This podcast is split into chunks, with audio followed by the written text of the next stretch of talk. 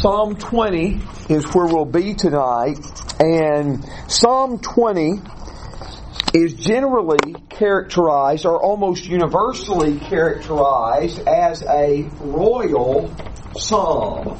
And what we mean by a royal psalm is that it is one that focuses on the king of the people. A royal psalm will focus on the king. We've looked at a couple already that are generally classed as royal psalms. For example, uh, Psalms 2 and 18 are usually viewed that way. 20 and Lord willing next week, 21 will be viewed that way. 45, 72, 89, uh, 101, 110, 132, and 144 are generally psalms viewed as royal psalms. Now, some say, and some argue, that even though that's about 10 or 11 of these psalms that are characterized as royal psalms, they take on an extra benefit. They take on an extra extra power and meaning because of their placement at the Psalms. Can any of you remember the five books of the Psalms? If you're doing, if you can't, I can't fail you like I could at school. Um, but but just can any of you remember? Can any of you remember uh, those five books? You mean the divisions? Yes, the divisions of the books. It's 1 through 41? Yes, 1 through 41. Then you start with 42, obviously, through what? 72. Okay?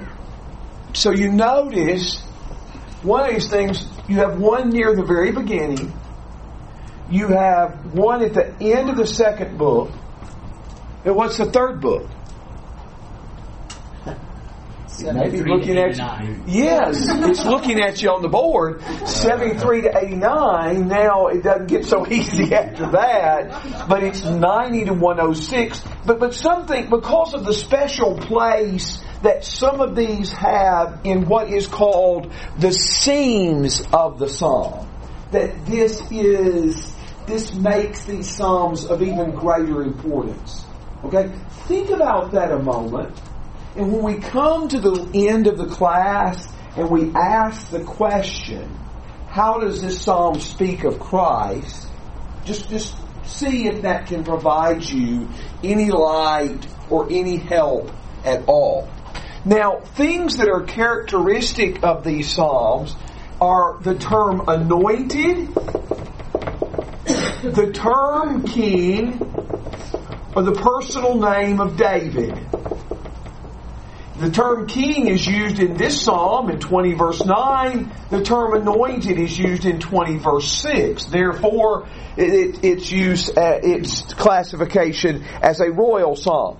It's interesting if you look through all those psalms I have on the board, that there'll be a couple of them that do, do not mention any of those three points. And they are royal psalms because they describe a person who has a power that only a king would have, like Psalm 101 is an example. Psalm 101 is an example of that. And um, now, it is hard for us. You know, we have been led to distrust monarchy uh, because of the country's past. And, and I do think that, that that's that's probably a good thing. A monarchy is a great thing if you've got a great monarch, but but it's a really bad thing if you've got a bad one.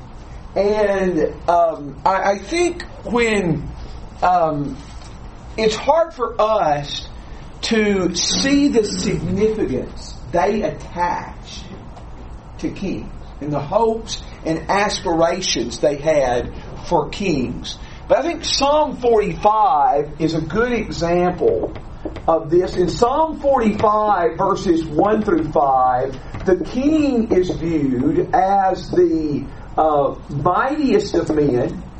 He is mighty. he is um, he is the most righteous of men. He loves righteousness. He hates iniquity. And he is even described as the best looking of men. He, he sums up in one person all the qualities that we associate with, with manhood, with strength, with power. Uh, his enemies fall at his feet. All of these things that we associate uh, with the great hopes surrounding a person. But um, there's a passage in Lamentations 420. Lamentations not a frequently quoted book in our sermons and Bible classes, but it talks about the king and let me just get the exact expression. In Lamentations 4:20, the breath the breath of our nostrils, the Lord's anointed, was captured in their pits, of whom we said, Under the, his shadow we shall live among the nations. So they were expecting the king to provide a shelter, the king to stand up and defend them, kind of like they asked Saul, one to fight their battles for them in 1 Samuel chapter 8. He is described as the breath of our nostrils the breath of our nostrils, and we live under His shadow. So uh, there are many hopes uh, associated with the king, and the king was to be protected at all. Uh, all the people could give their lives for the king. For example, 2 Samuel 21, 15 through 17 there's an account where David was fighting a giant. He almost got killed. And Abishai intervenes and saves David's life. And they say to him, You're never going to war again. We're not letting you go. Because you are the lamp of Israel. The king was to be protected. And you think about that a little bit in contrast to what happened to Christ. So those are just some introductory remarks about these kinds of Psalms. More could be said, and if you have a good question or good comment, feel free to make it. But let's look at the text. Psalm 20, the New American Standard. For the choir director, a psalm of David. May the Lord answer you in the day of trouble. May the name of the God of Jacob set you securely on high. May he send you help from the sanctuary and support you from Zion. May he remember all your meal offerings and find your burnt offering acceptable. Selah. May He grant your heart's desire and fulfill all your counsel. We will sing for joy over your victory. And in the name of God, we will set our banners. May the Lord fulfill your petitions, all your petitions. Verse 6. Now I know that the Lord saves His anointed. He will answer from His holy heaven with the saving strength of His right hand. Some boast in chariots and some in horses, but we will boast in the name of the Lord our God. They have bowed down and fallen, but we have risen and stood upright. Save, O God. May the King answer us in the day we call. Verses 1 through 5 seem to be the first division of the psalm, and they are begging God to answer prayer on behalf of the king.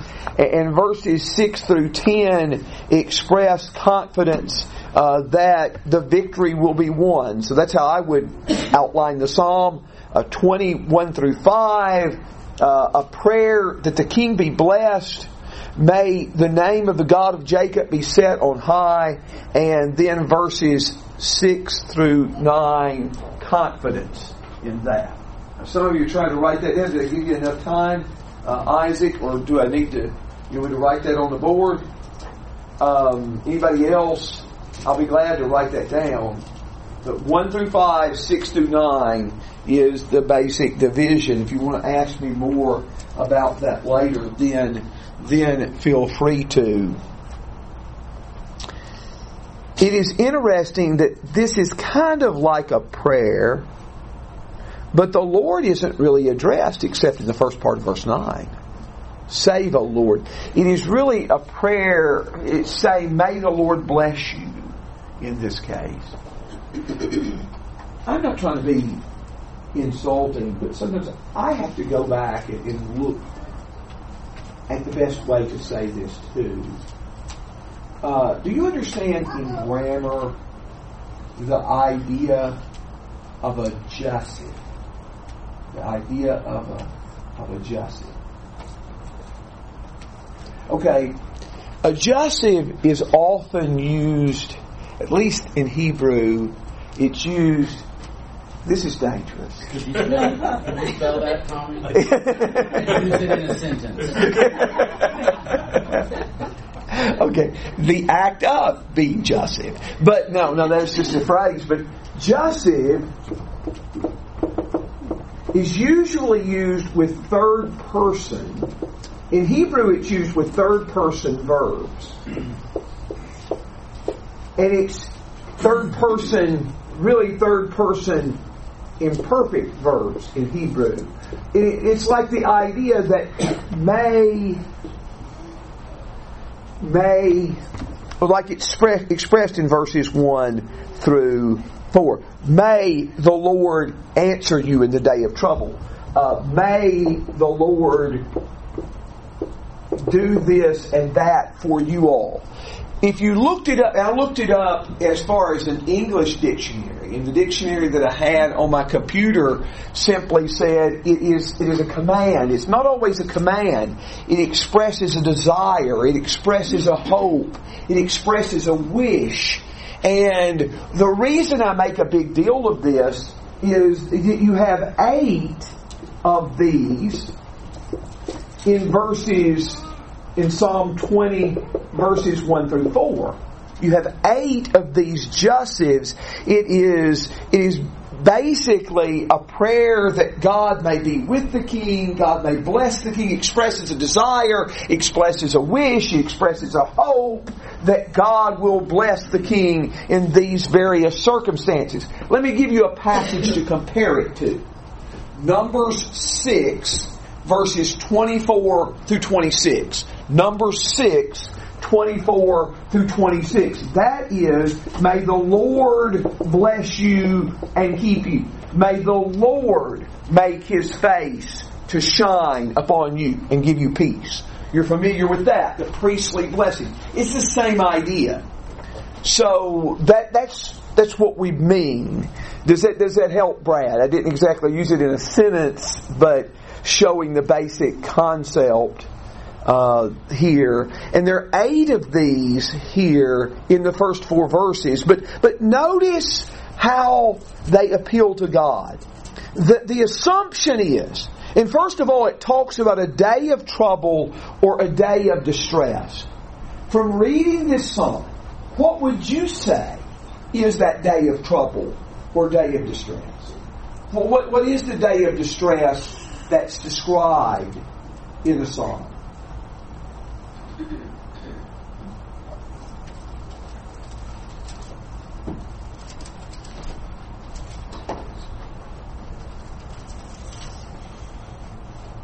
Is it connected to uh, battle against their enemies? Yes, it seems like it is. In verse 7, it seems like the day of distress, the day of trouble, is the day they face a conflict with their foes in battle. And if some of you served in the military, this may not apply to you, but sometimes in reading biblical stories where people go to war, um, knowing the outcome of those stories, we might underestimate all the hopes and especially fears associated with those events. And that would be a day of trouble. That would be a day of crisis. And often these were days of trouble and days of crisis for God's people when they did nothing to provoke them. They were simply living as they should, and the enemy attacks. And we'll see some illustrations of that, Lord willing, at the end. But when the people, the assumption is that when the people come to this day, they're going to cry out to God. And it's begging God to answer. Now, I understand how somebody might, at first glance, say, Oh, this is a royal psalm that talks about the king. This is irrelevant for my life. But that is absolutely wrong. Absolutely wrong. Because this is preeminently relevant to our lives. We may not be the king. And we may not even face a literal physical battle. But we have to, we have our day of trouble. We have our day of distress. And where are we going to go but to the Lord? To whom are we going to turn? And this psalm is teaching us that very thing.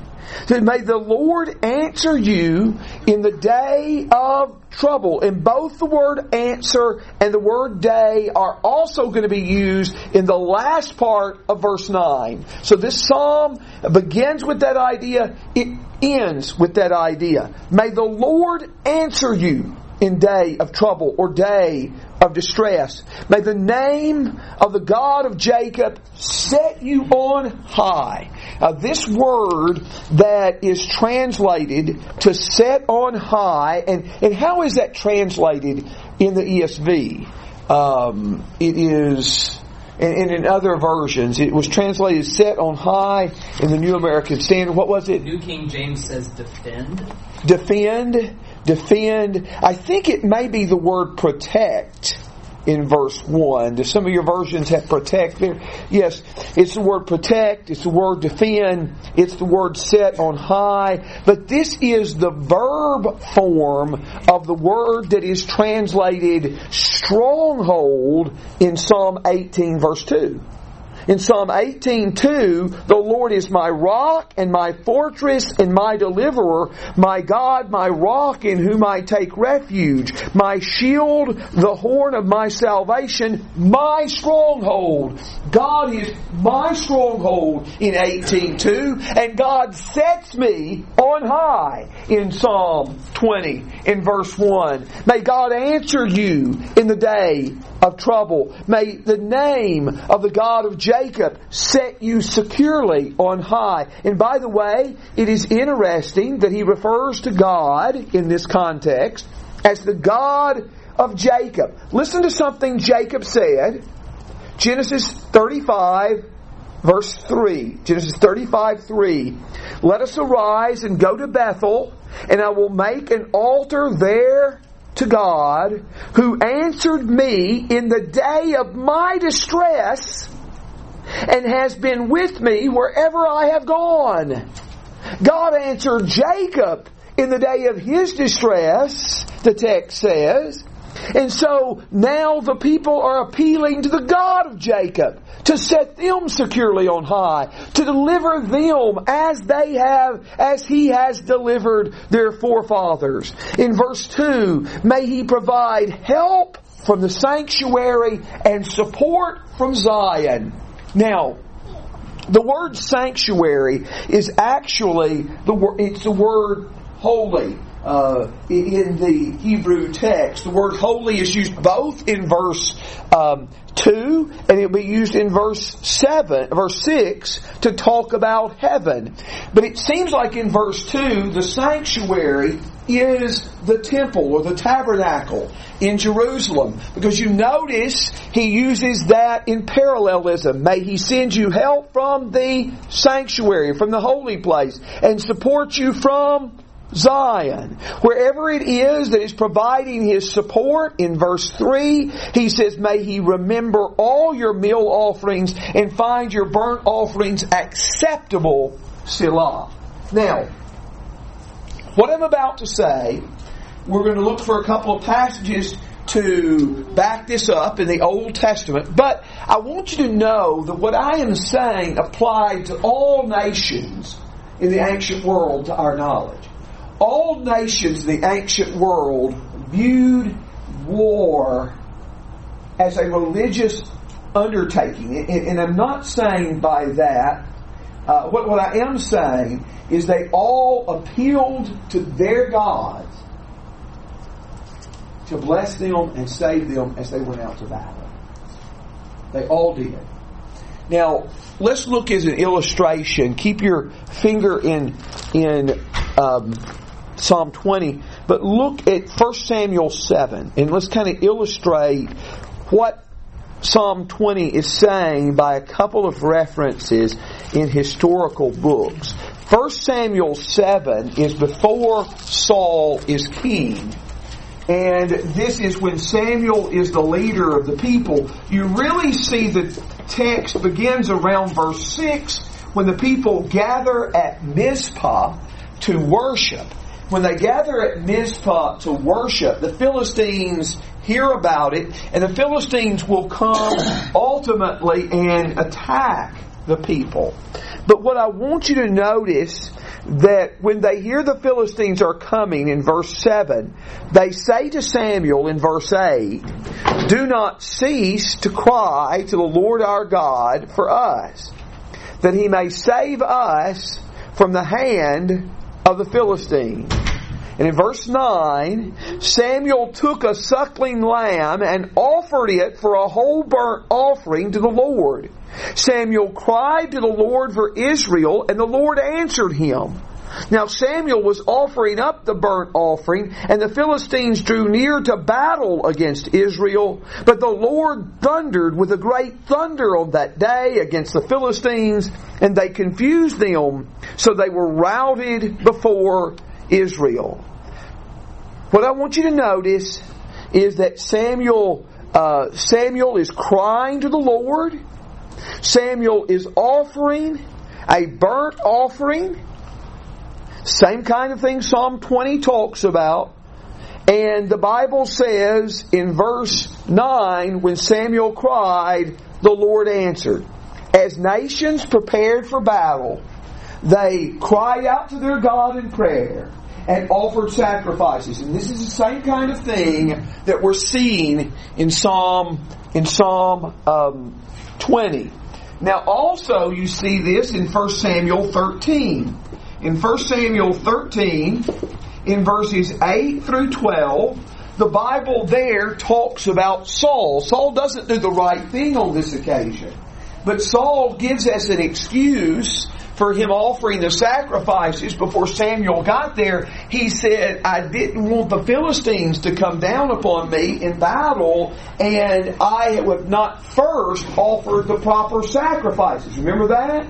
Because you, you, you offered your sacrifices, you cried to your God, you begged for His help in the midst of battle. This is the situation that Psalm 20 is uh, is understanding to be the background.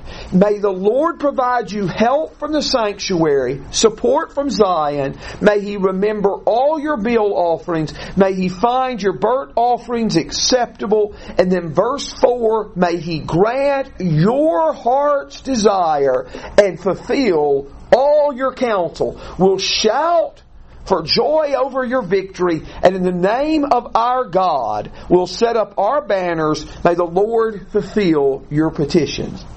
Now, some people would question the wording of verse 4 because it makes it sound like the king makes his plan and God basically rubber stamps his plan, whatever it is. That's not the point, though.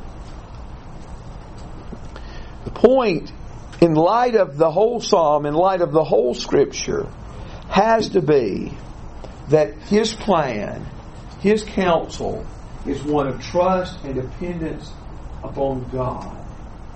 It's trusting and depending upon God. God warns against those, and He uses this word, counsel, when He warns about people who make plans and counsel without inquiring of Him. Like in Isaiah 30 and verse 1, Woe to the rebellious children, declares the Lord, who execute a plan, but not mine, who make an alliance, but not by my Spirit, in order to add sin to sin. So may He grant your heart's desire. May He fulfill all your counsel. The hope is that the, the idea is that this king has submitted his will to God's will. The king has listened to God's counsel and God's plan. And as a result, the people can shout for victory and they can lift up their banner. And, and this is the only this is the only time this word for banner is used as a verb in the Old Testament. But the idea seems to be somehow celebrating a victory in the conflict. Now, I don't know if we explained that well or not. Uh, what questions do you have? What ideas about those first first five verses? John. Uh, at least so in verse 1 and in verse 5, there's the reference to uh, the name of God. Yes. And it's going to be again down in verse 7. Yes. But um, you mentioned number 6, and at the end of that series of jussives. Yes. Yes. Um, and to see, we've all learned a new word, so we all should be happy about that. Okay. At the end of that, it says, So they shall invoke my name on the sons of Israel, and I then will bless them. Okay. So there's this seeking of God's uh, uh, blessing and invoking His name and seeing what God responds. Yes, yes, that's that's right. You, you're very right in pointing out to how important it is that phrase, the name of God, is in this text. In verse 1, may the name of the God of Jacob set you securely on high. In verse 5, and in the name of our God, we will set our banners. And then in verse 7, uh, we will boast or we will remember the name of the Lord our God. And, and yes, to call on God's name is to put your complete trust in Him. A name is everything a person is. It is to trust in Him, to rely upon Him. Did, did, did, does, the, does the Old Testament say that that the, the temple, uh, the sanctuary, would be where God's name would dwell? God talks about establishing His name at that place in um, Deuteronomy 12, verse 5, I think it is. Deuteronomy 12, verse 5. The Bible says, You shall seek the Lord at the place that the Lord your God shall, shall choose from all your tribes to establish his name there for his dwelling, and there you shall come. So it's Deuteronomy 12:5 prophesies of that of that place, and one of the things said about it, it says that he will establish his name there. Um, and I am trying to remember, is that the exact wording in Second Chronicles?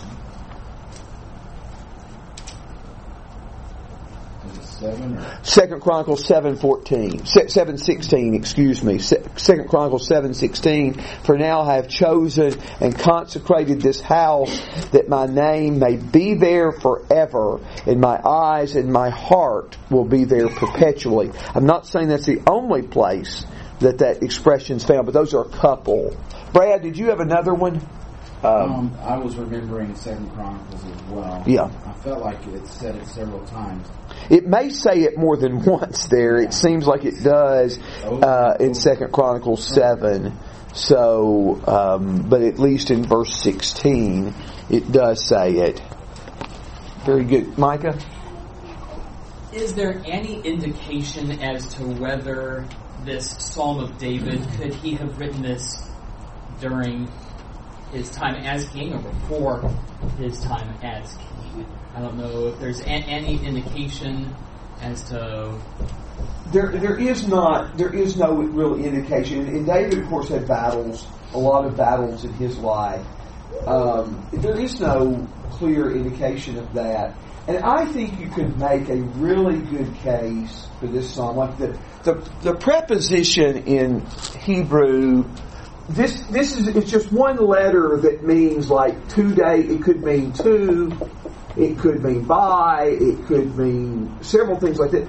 I, I think there could be a good argument here that this is kind of written in honor of David or dedicated to David because of how the king is usually spoken of in, in third person at first, thus the jussives. Uh, and then he's spoken of a lot in second person at the end. So, okay. Anything else? Okay, let's look at verse 6. In verse 6, now I know that the Lord saves his anointed, and he will answer from his holy heaven with his saving strength of his right hand. Now, a moment ago, John pointed out the key word name in verse 1, verse 5, and verse 7. But, but another key word is this word answer. It's used in verse 1, may the Lord answer you in the day of trouble. It's used in verse 6, and it's going to be used again at the end in verse 9. Here in verse 6, now I know that the Lord saves His anointed, and He will answer him from His holy heaven with the saving strength of your right hand. And we want to come back and make a point later about the word save in verse 6 and saving strength. The saving strength of his right hand. God's right hand is particularly associated with his power, and particularly in the Exodus, in Exodus 15, verse 6, in Exodus 15, verse 12. You notice the way, do you notice, did you notice that uh, verse 7, that first boast is in italics in most of your translations in verse 7 to show it's not in the original. Some in chariots and some in horses. But the verb is stayed for the end. We will boast in the name of the Lord our God. Now, that is a powerful, powerful verse, and we want to, to build on it in a second.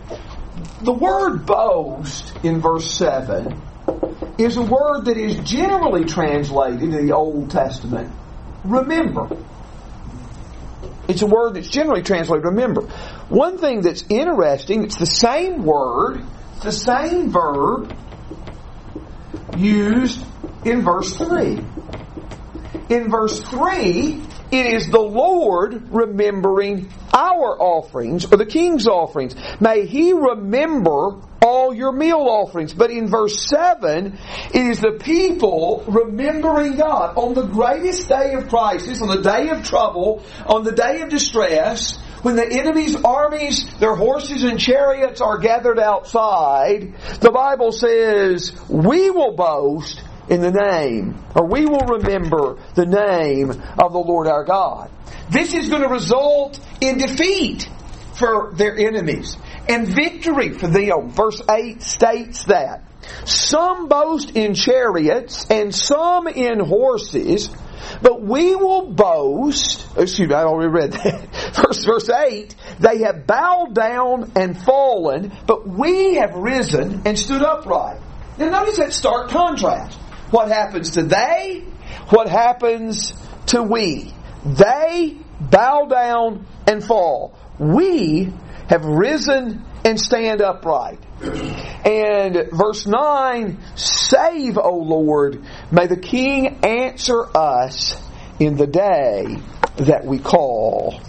May the King answer us. So this expresses more confidence that indeed the prayer that the people offered on behalf of the king in verses 1 through 5, that that prayer will be heard, that God will save his anointed, that, that God will cause his people to rise while his enemies fall, and that God will answer on the day we call. The day of distress in verse 1 has become the day that we call in verse uh, in verse 9, and the idea may be that God has removed the distress and now it is just associated with crying to God. Now, what I want to do, I, there's a lot more could be said about some of those words. Do you have any thoughts there with verses 6 through 9? Anything that I should have said that I didn't, or a question you want to ask about? Anything there? There are so many connections. I can't help but wonder if this idea of um, the call in verse 2 to grant support from Zion Uh-huh. uh, would be connected to verse 8. They rise up and stand firm. Um, kind of paints the same picture in my mind, at least. Yes. And when you consider the remembering uh, before and after and the answer, just all the connections there, Yeah. uh, you, kind of look for it to be uh, chiastic or, or, or something, but Yeah. it's just not quite lined up that way. Yes, yeah, it, but it, but there are, like you said, it, it's hard to perfectly align it, you know, as a chiasm, but it is, but it, but it does have all kinds of connections, you know, here with it, and it's going to have a lot of connections with the Psalm, Lord willing, that we'll try to cover next week in Psalm, um, Psalm 20, 21. Now, what I want you to see, Tommy? yes, go ahead. Are you going to say any more about verse 9 and the alternate readings on No, because I did. I I I, I go ahead and, and what were what were the alternate Well, readings? The New American Standard uh, reads, Save, O Lord, may the King, they capitalize King, Yeah. may the King answer us in the day we call. Yeah, And yet, uh, like the ESV says, O Lord, save the King, little k, King. Okay. May he answer us when we call. So one is like viewing the king as the one who brings salvation, and the other, the son, the king, is among those who are saved. Yeah. Okay. Now I did read, I did read about some of those differences, but I didn't pursue them.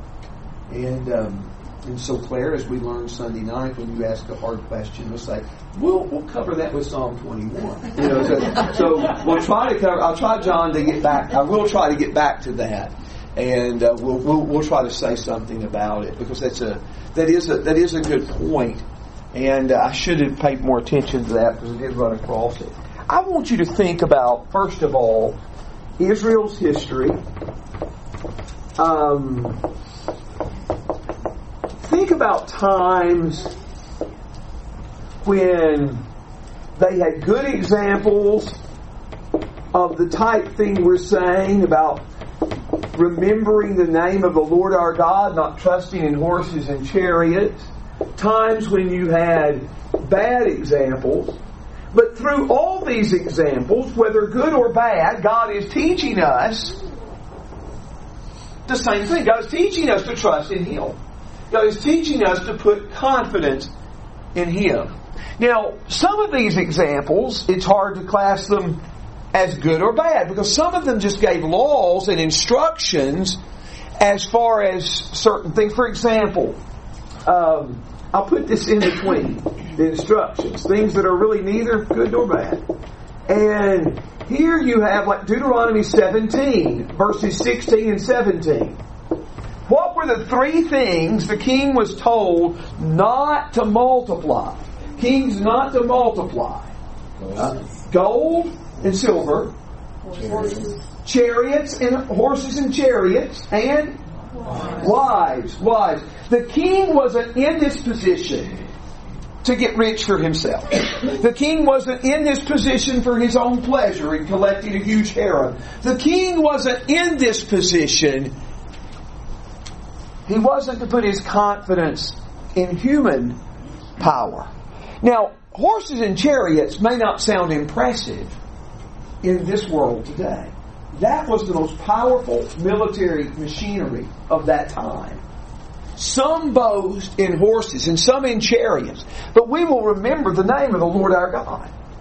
And the king is to be an example of that. You know, in a lot of ways, the way the king was to be a leader, the king was to be a leader in trusting God. In trusting God, calling on God, and looking to God. Because he wasn't to put his trust in these weapons either. Now, it's interesting that that doesn't mean, apparently, that those weapons are totally forbidden. But it does mean that that's not our confidence. Now, I love this passage. In Deuteronomy 20, verses 1 through 4. And if you, if you don't remember it when I call it off offhand, um, it, just hearing it again, I think you'll love it too. When you go out to battle against your enemies, and you see horses and chariots, and people more numerous than you, do not be afraid of them. For the Lord your God, who brought you up from the land of Egypt, is with you. Now it shall come about that when you are approaching the battle, the priest shall come near and speak to the people, and he shall say to them, Hear, O Israel, you are approaching the battle against your enemies today. Do not be faint-hearted. Do not be afraid or panic or tremble before them. For the Lord your God is the one who goes with you to fight for you against your enemies to save you. When you see they have horses and chariots and more people than you, don't be afraid. The God who brought you out of Egypt is fighting for you. Verse 3, don't be faint hearted. Don't be afraid. Don't panic. Don't tremble. The Lord your God goes with you. Some in chariots, some in horses. But we will remember the name of the Lord our God. He is our confidence. He is our trust. And He can prevail over the most powerful of foes with the best of weapons. God help us believe that. John? I love I love the, the scene in Second Kings six Oh, yeah. where Elisha and his servant are, are being uh, uh, under siege by the ar- the army of Syria, and and his servant is worried, and he opens his eyes to see God's Yeah. horses and chariots of fire. Yes. And if you if you don't remember the case right off, and some of you are shaking your head and do, but in Second Kings six, Elisha's servant sees all these horses and chariots out to out around them circling their house, and he says, "My master." And Elisha prays, "Open his eyes." And there are horses and chariots of fire all around them.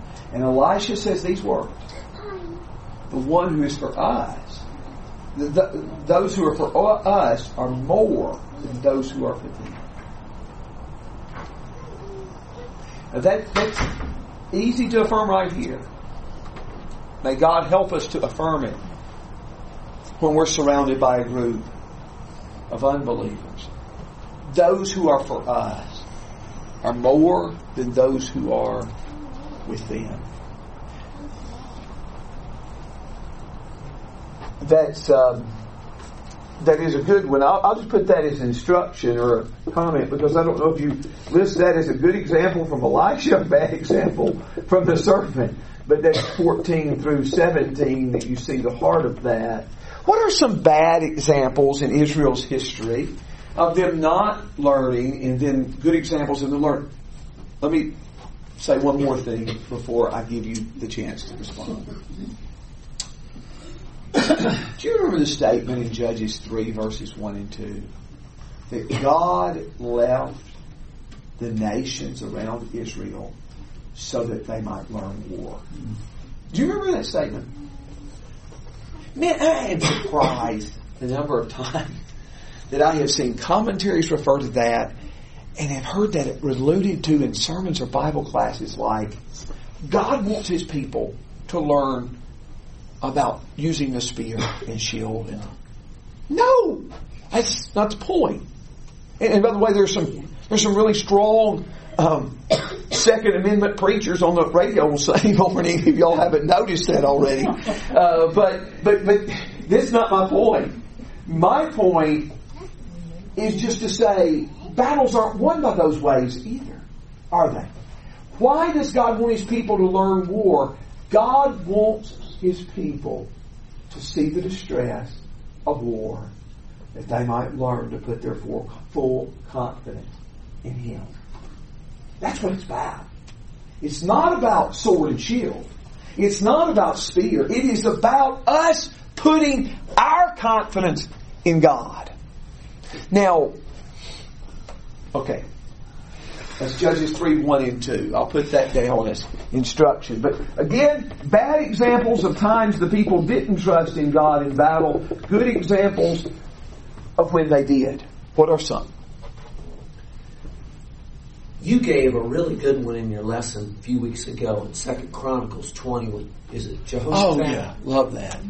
Love that. Love that example. Second Chronicles 20, the people gather to the temple in the time of crisis, and Jehoshaphat prays and said, Our eyes are up on you, and they're looking to God. You, you really read the first 13 verses and you get the idea. I'm going to tell you, some people, you, Micah was asking earlier about the circumstances behind this psalm. Some people, because of that, try to tie this with the days of Jehoshaphat. I think that's unnecessary. But I do think Jehoshaphat's case serves as an illustration of what Psalm 20 teaches that here in a time of crisis, the people came to God, they, they approached God, they fasted, they humbled themselves before God, they pour out their problems to God in prayer, and God answers that prayer in a powerful way. They win the battle without ever firing a shot. God just causes the enemies to fight each other.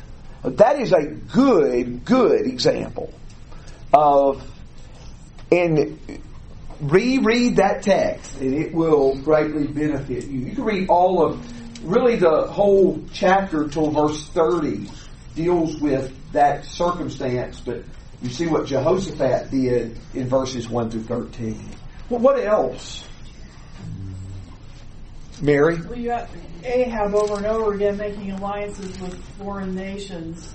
Okay. um, to seek security instead of turning to God. Okay, yes, very Even good. Him, uh, not believing God's prophets. Yes. about the outcome of the battles. Yeah, you're, you're right. Um, Ahab would be a bad example in 1 Kings 20. He, the Lord gives him victory in 1 Kings 20, and understand the K is kings. Uh, he gives him victory in 1 Kings 20, but then he will not kill the Aramean or Syrian king of Damascus, even though apparently the Lord told him to, because they had a treaty with each other they make a treaty. In chapter 22, he doesn't listen when Micaiah tells him, don't go to war, uh, else you're going to be destroyed. So that's, that's very good. Uh, Ahab is an example of that. And Ahab's life is a, is a fascinating life. And it's a, God shows him mercy. Uh, God gives him every chance. But Ahab does not, does not listen. Brad? The, probably the epitome of the the breaking all those instructions has got to be Solomon.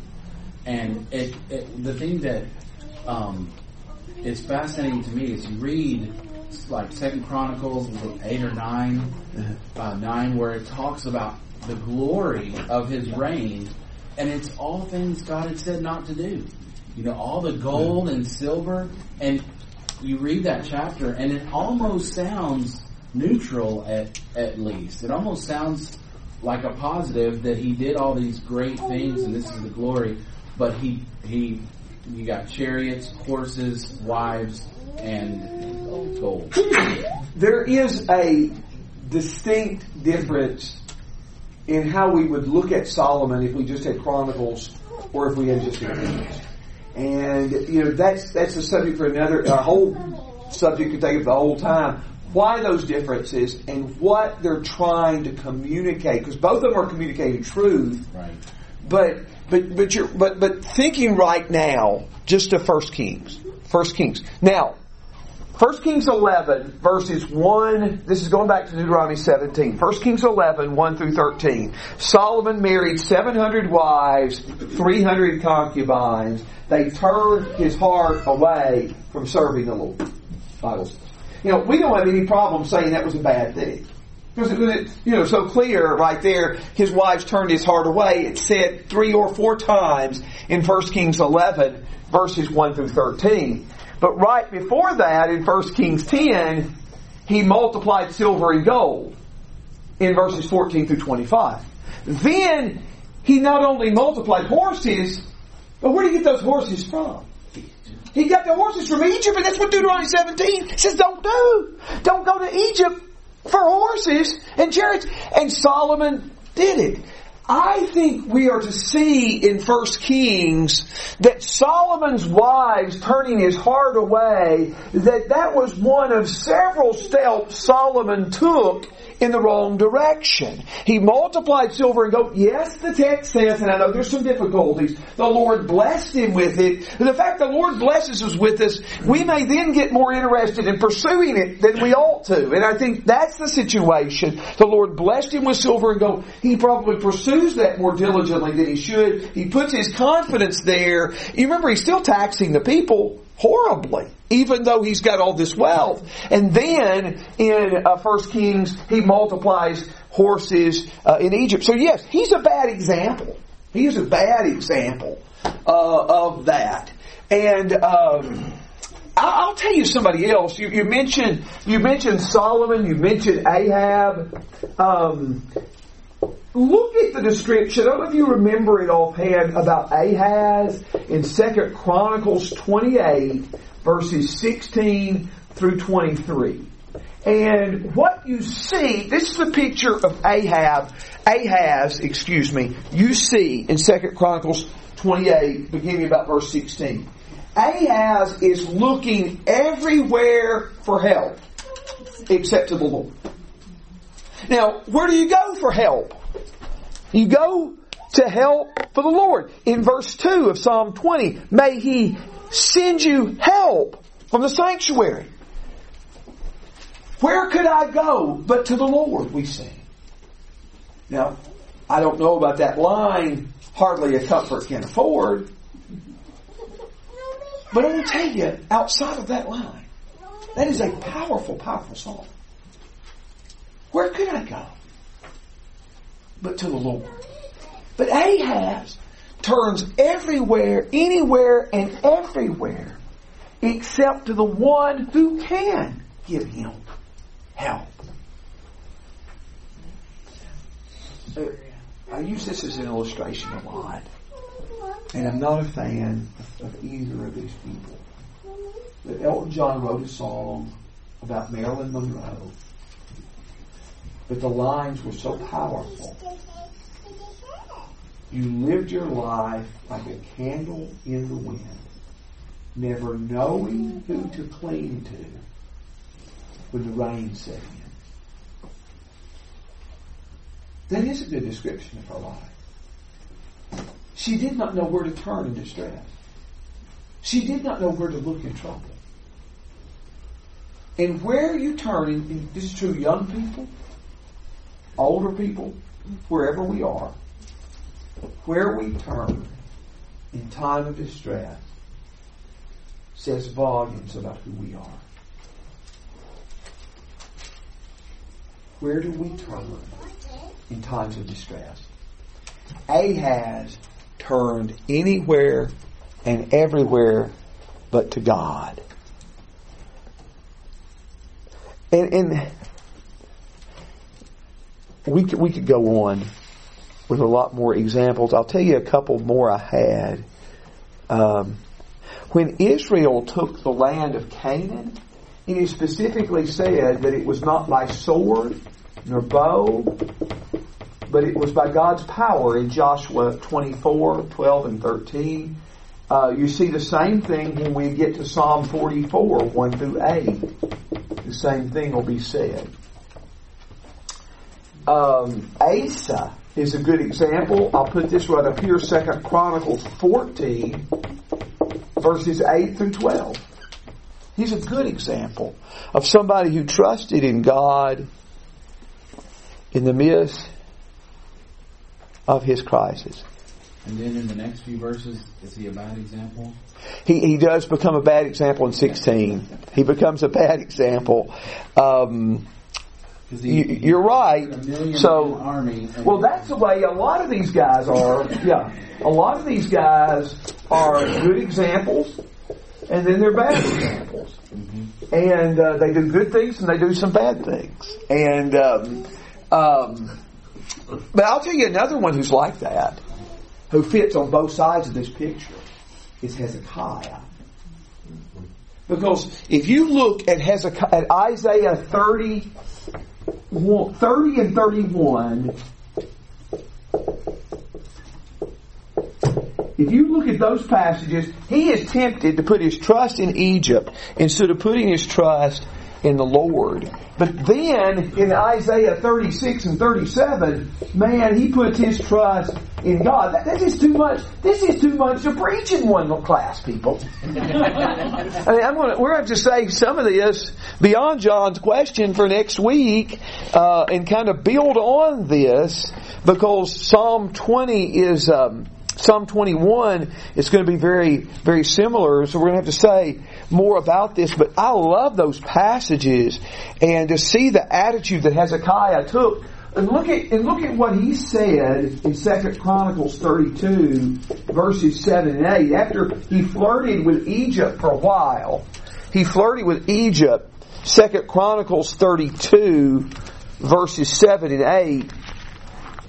Um, if someone beats me there, you can go ahead and read it. 32, 7 and 8. I've got it. Be strong and courageous. Do not fear or be dismayed because of the king of Assyria, nor because of all the multitude which is with him. For the one with us is greater than the one with him. With him is only an arm of flesh, but with us is the Lord our God to help us and to fight our battles. And the people relied on the words of Hezekiah, king of Judah. Well, let me just ask you this. If you don't know those verses, if you don't know some of those verses, write them down. Or, or Beth, if you want to take a picture, you can.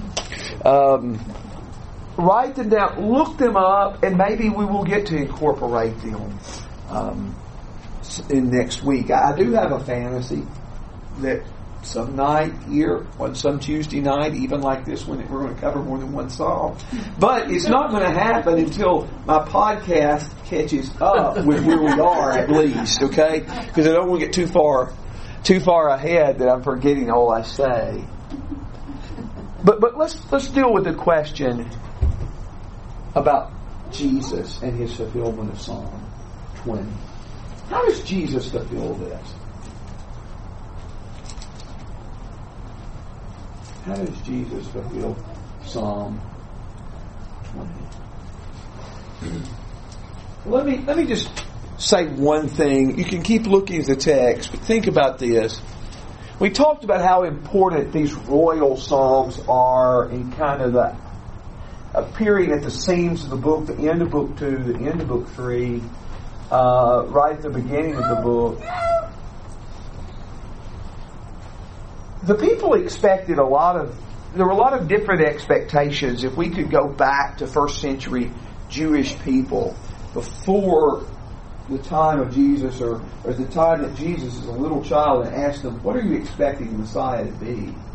We'd probably get a lot of different answers. But uh, included in that, in most people's concept, would be somehow a king like David this idea of the king, there were priests who were priests were anointed, and some looked for a Messiah who was king and priest. Uh, some looked for one Messiah who was a priest, one who was a king. Uh, But, but they looked for a Messiah who would be king. They were longing for a king. And like we said in Psalm 45, that in Psalm 45, the king is the best looking of men, the king is the strongest of men, the king is the, the greatest of warriors. Nobody lived up to those expectations. They create an ideal picture that no one fulfills before Jesus. And even in a certain sense, Jesus doesn't fulfill the picture in the sense that he has no form, nor comeliness, nor there is no beauty that we would desire him.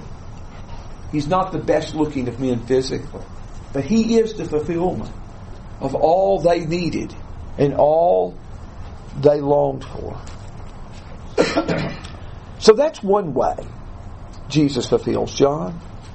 Well, like in verse 1, uh, the day of trouble, two of our biggest days of trouble uh, involve sin and death. And Jesus provides the victory over both of those. Absolutely. Absolutely. Sin and death. Sin and death. I, I, told you in a moment ago we would try to come back to these words saves and saving in verse 6. In verse 6, you have the word saves, saving. Verse 9, save. But do you know in 20 verse 5 that the word translated victory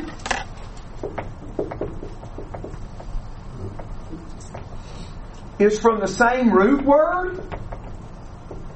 So sometimes it's used as a noun, sometimes it's used as a verb, but it all goes back to the same word,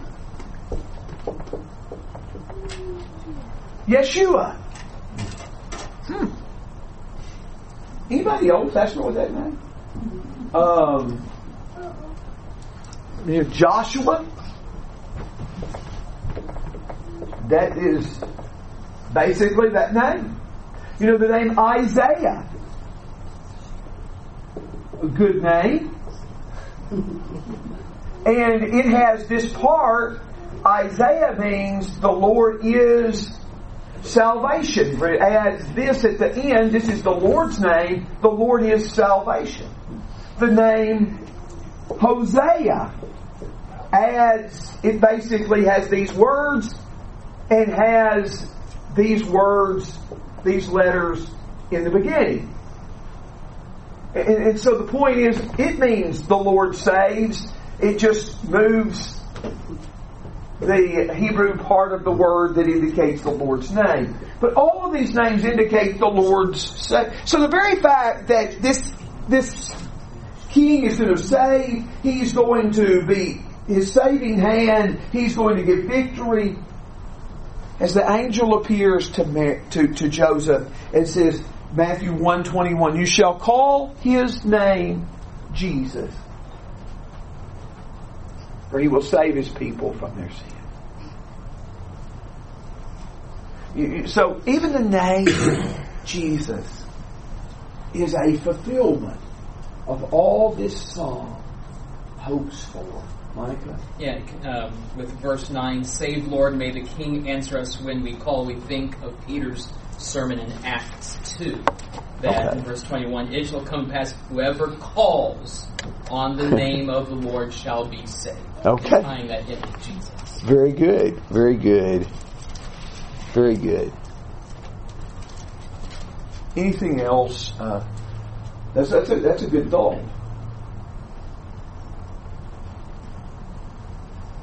Um,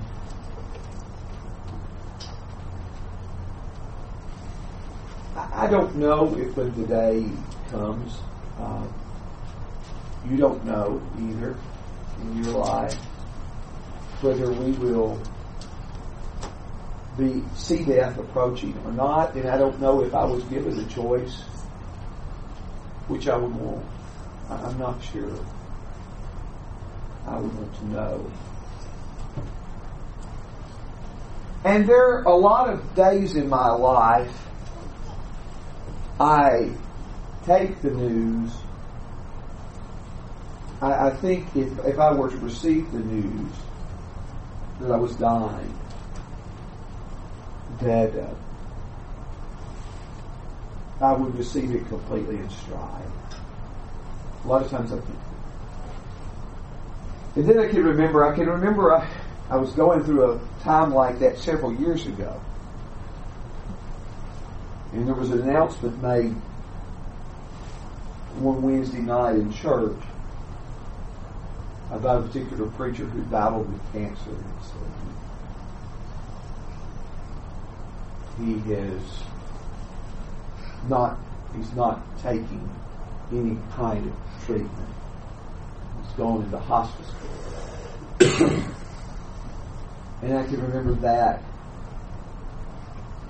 hitting me really hard. And no recently there's a preacher I've known all my life and who was an encouragement to me. And sometimes I was discouraged. He said he used to he was going to the gym a couple of times a week. He kind of was he kind of was arrogant about the fact that maybe and I'm still going to the gym. And suddenly I lost 60, 70 pounds. and found out I had cancer of the pancreas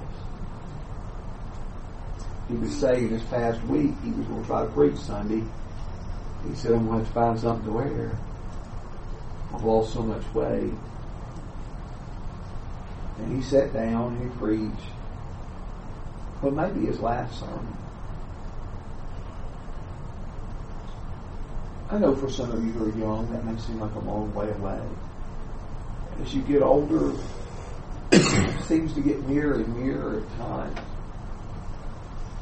Like I said, at times, I think I would take it well, but it will be a day of distress. Even if it is in the most peaceful of conditions, it will be a day of distress. And I can tell you about some conversations with some very strong Christians who you would know. I don't think I should tell you that indicate uh, the struggle they have.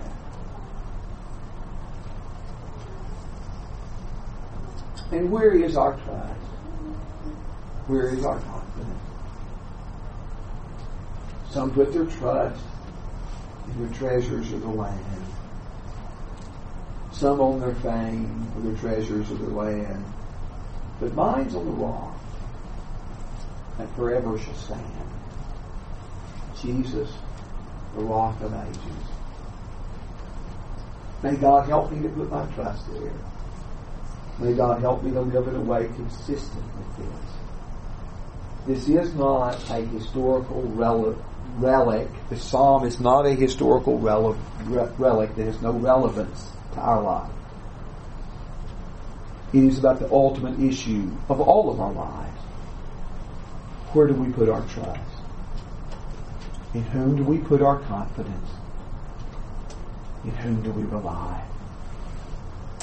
May God help us in the day of distress. Let us pray. O Lord our God, you are our strength and our song and our salvation.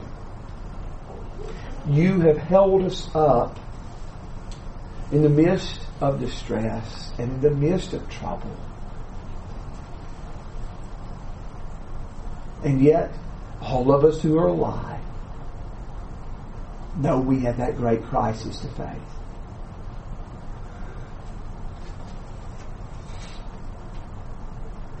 We don't know what to say except, oh Lord, have mercy upon us. Keep us in your will. Help us to put our full confidence in you. Those that we have mentioned, Lord, who are still with us in this world, you know who we were talking about, and we beg you to hold them up.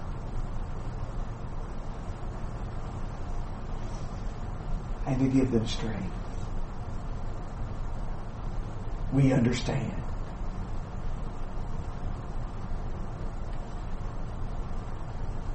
Their combination of fear and hope.